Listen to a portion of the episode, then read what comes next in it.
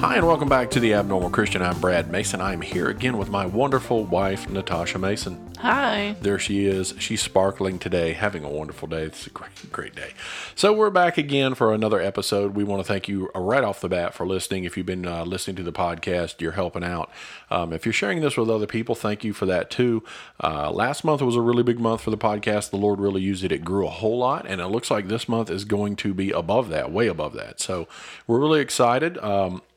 We got a lot of people listening across the United States. A lot of people in Virginia don't know what's going on there. If you'd like to email us and kind of tell us what your thoughts are, what you think of the podcast, some of the topics you'd like to hear, you can email us at theabnormalchristian@gmail.com. We'll be happy to respond to you, maybe read some emails on the air, really, kind of delve into some subjects or topics that maybe you want to discuss. We're really looking at having a great week this upcoming week. The podcast will air at normal times. I'm going to be out of town this week, so we're trying to get them recorded today, which is Saturday. And we hope that we can keep that regular schedule going. This episode, we're going to kind of circle back around to one of our previous episodes that we had where we discussed Christians in debt. So this will probably be Christians in Debt Part 2. And we want to give you a little more information, maybe explain a little bit more about what we're doing, what you can do to help reduce your debt, help get out of debt. One of the things that we really felt impressed upon this year was that God was really leading us in the direction of getting out of debt. We want to get out of debt. We want to pay off our bills. We want to be able to hang those up and say we don't owe anybody.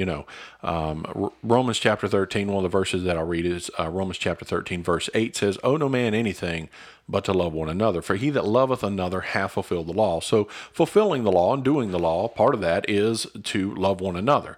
And to do that, the first thing it tells you is to owe no man anything. So it wants you to be, the Bible and God wants you to be available and free to help other people anytime you need to.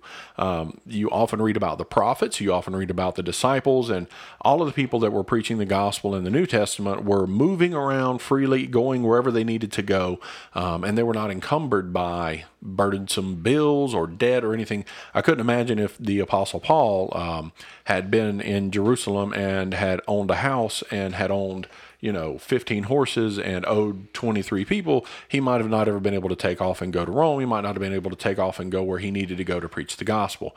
So it's very, the scripture is very clear to us that we should try and keep those things under control. We need to manage those well so that when God wants to use us, we don't, we can just drop everything we have and walk away from it, but we do a lot of damage. We shouldn't owe other people money or anything. We should just really be free and clear.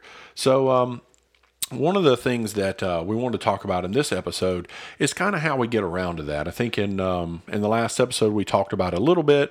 We didn't get too much into the details, but one of the things that we use is what we like to. Well, we use it from David Ramsey. You can listen to him on Amazon. He's got some ebooks there that'll teach you how to do this. But one of his concepts is called snowballing. So basically, you write down all the debts that you have that's reoccurring. List them from largest to smallest, and you focus on the smallest first, paying that off. So if you have $1,000 that you need to pay on a credit card, you pay that first, and then you take whatever payment you pay per month, $35, whatever it is, you take that and then roll it up to whatever your next smallest is, and so on and so forth until you've got the majority of your debt paid off and you're paying a good portion to your largest, which for us is my student loans. Right. So basically, what we did is we got a whiteboard. We wrote it all down on paper first, and then we got a whiteboard we were going to use for some notes and show notes and things. And we decided we would just list all our bills on this whiteboard and the descending order from the most we owe at the top down to the least amount at the bottom. And so for this year, I think we probably listed 8 or 9 bills that we had that, not counting mortgages, that needed to be paid off. And the Lord has blessed us, and we've been able to do this to get, 4 or 5 of them paid off? 4, and we're like halfway through, probably on the 5th. Right. So we're actually, we're in the process of rolling that up. So again, if you think of like a snowball that you throw on the ground and you roll it, you're going to build a snowman, and you roll it, it gets bigger and bigger. And so the idea here is you're taking the money that you would make on that first payment, say $35, say your next bill is $50 a month. Well, now you're going to throw up another $85. You're going to put them together and you're going to pay that bill. So the idea is to get out of that. One of the examples that I tell is I had a credit card through Lowe's Home Improvement. We used it a couple times to buy some furniture and some, build a chicken coop, or not furniture, washer and dryer, and build a chicken coop and things like that. And the payment on it was probably around $40 a month. But when I looked at it, you know, the interest rate was costing me $36 a month. So I was only getting about $4 a month to the actual principal. And so the way they calculate that is they take the total amount that you owe, and that's what they're using to get their interest. And they do it every month, and they continue to hit you with this. And if you're only given four or $5 a month is going toward your principal balances, you're not really getting anything paid off. So for us, it's a big deal. And I think we look at it, and we're both in our 40s now, and we kind of wish we both would have known a little bit more about money to begin with, right, in our earlier ages. One of the things I would encourage is if you're a parent or a grandparent even, and you've got kids who are in their early 20s or in their late 20s, whatever, take some time and sit down and talk about credit cards, talk about a home loan, talk about auto loans, talk about how all these debts actually affect your life, because people don't think about it. I knew a kid one time, he was probably, I think it was 21. He went to a car lot and he wanted a car. He saw this car that he wanted. It was a Chevy Cobalt Super Sport. I remember because he was so proud of this thing. But anyway, he went to the dealership. He had bad credit, barely any credit at all. He walked on the lot and he saw this car, and this is what he wanted. He ignored the sticker price. He ignored everything it was. And he went in and he said, I want that car. And the dealership said, well, with no credit and no history and being as young as you are, this is going to cost you $600 a month for a Chevy Cobalt. And this is what the kid wanted. So he got the car, and he was very proud of that. And he was very happy that he got us what he considered a sports car. And within a couple years, it got repossessed because he just couldn't make the payment. It was costing too much money. So we have to, I really encourage you to sit and talk with your kids about being realistic and what you're going to, when you're going into your first job. I know I struggled horribly bad through my 20s and 30s. I struggled financially in a whole lot of ways. And I relied upon credit cards and things like that to get me through. And it was devastating because I didn't have a whole lot of options there. And I wanted to make sure I didn't go under, And if somebody had given me a little more advice earlier, I think I would have been able to, I don't know if I'd have paid attention to it, but at least I'd have known kind of what's going on. So my encouragement to you is talk to your kids, talk to your grandkids, let them know, really talk that, credit cards, I think in my opinion, and this is just my opinion. If you take any of our advice off of this show, we're not any kind of financial analyst. We're not experts or anything. We're just trying to help each other, and that's what this is about. But credit cards, for me, it's a devastating thing. It's a bad thing. It's just not a good thing. I think if you've got one, that's fantastic. Keep it open. Use it to make a small purchase and pay it off every month. You got to do that. And they're good to have if there's an emergency that comes along that you don't have money saved up for.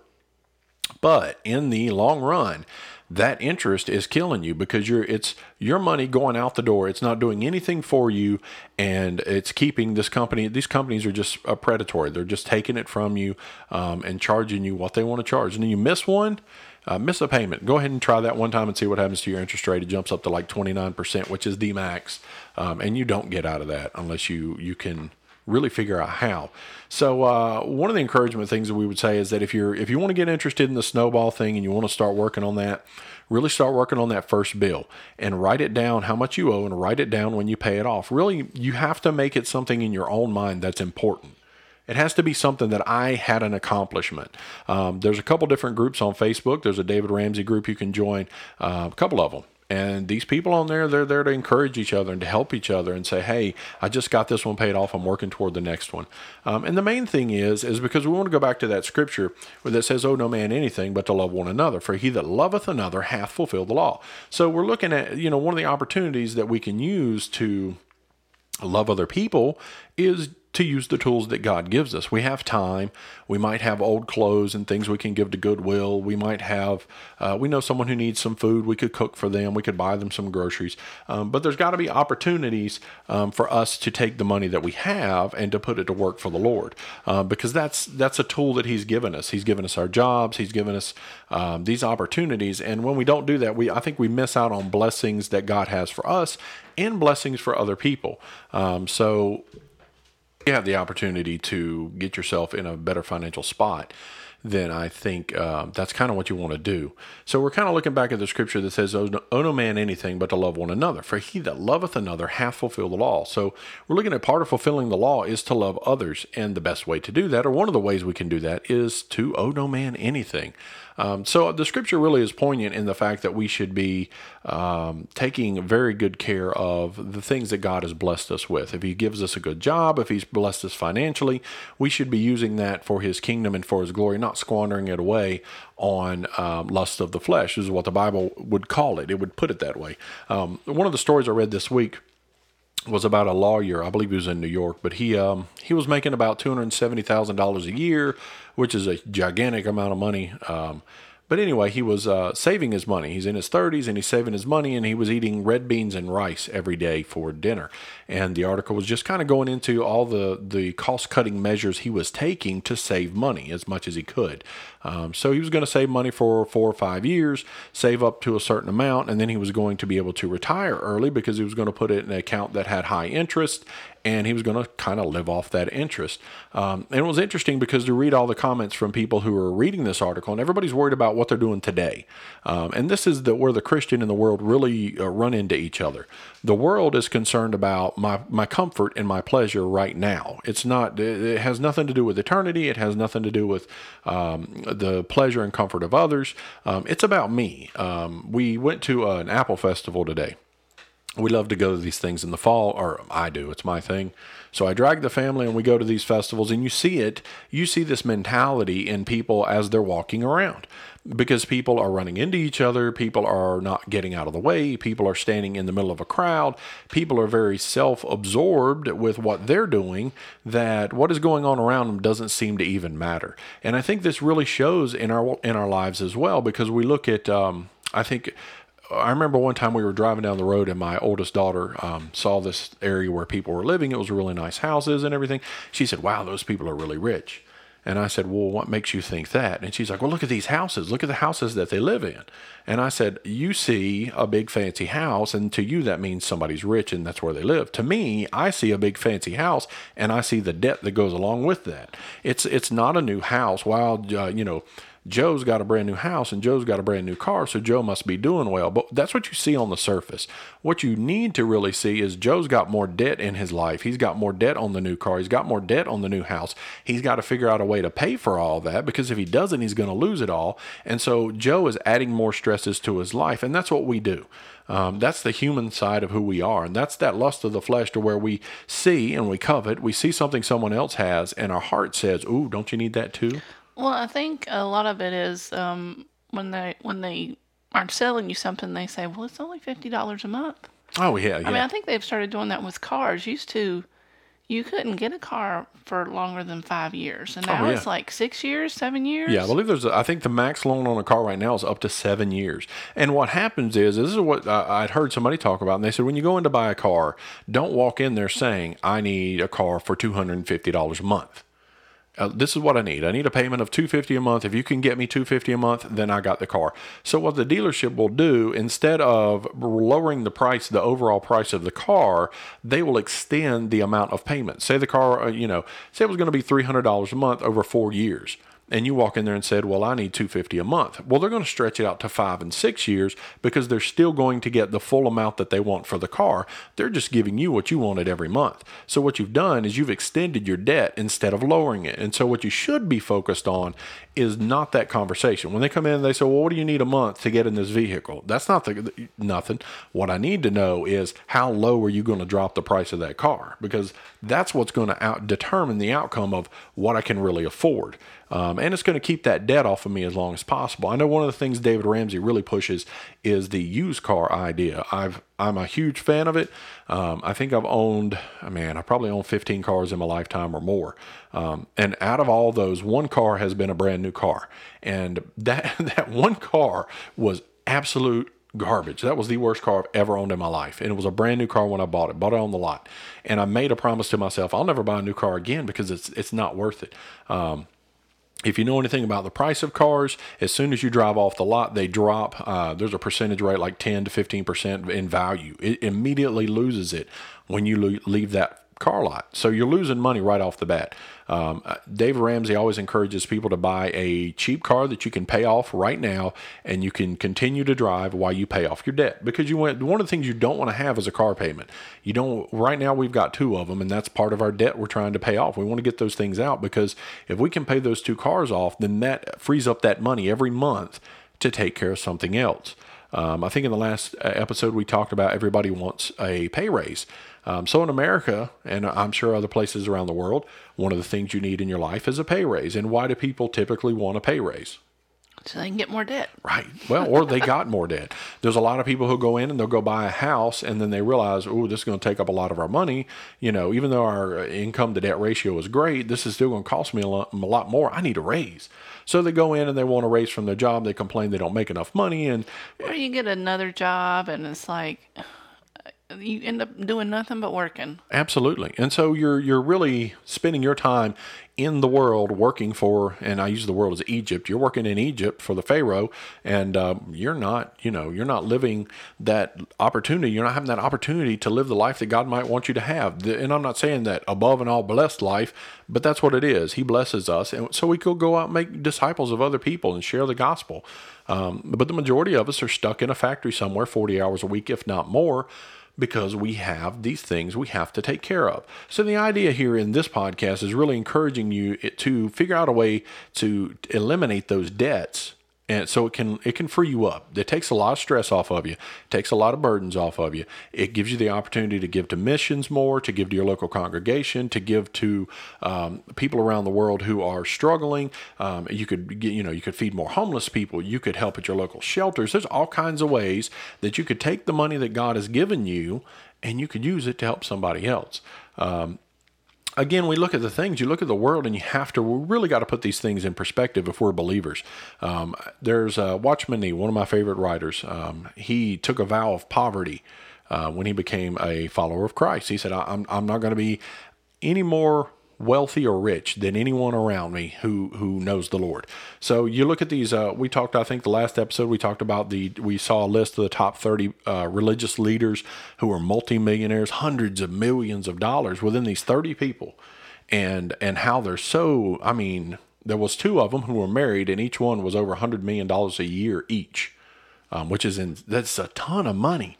And when I look at it, I'm like, man, it's a shame, because we should be using that they should use that as an opportunity. Maybe they do, but there's that opportunity to say, hey, we could take all of this and we could feed all those people that are starving around the world, people that are starving in the United States.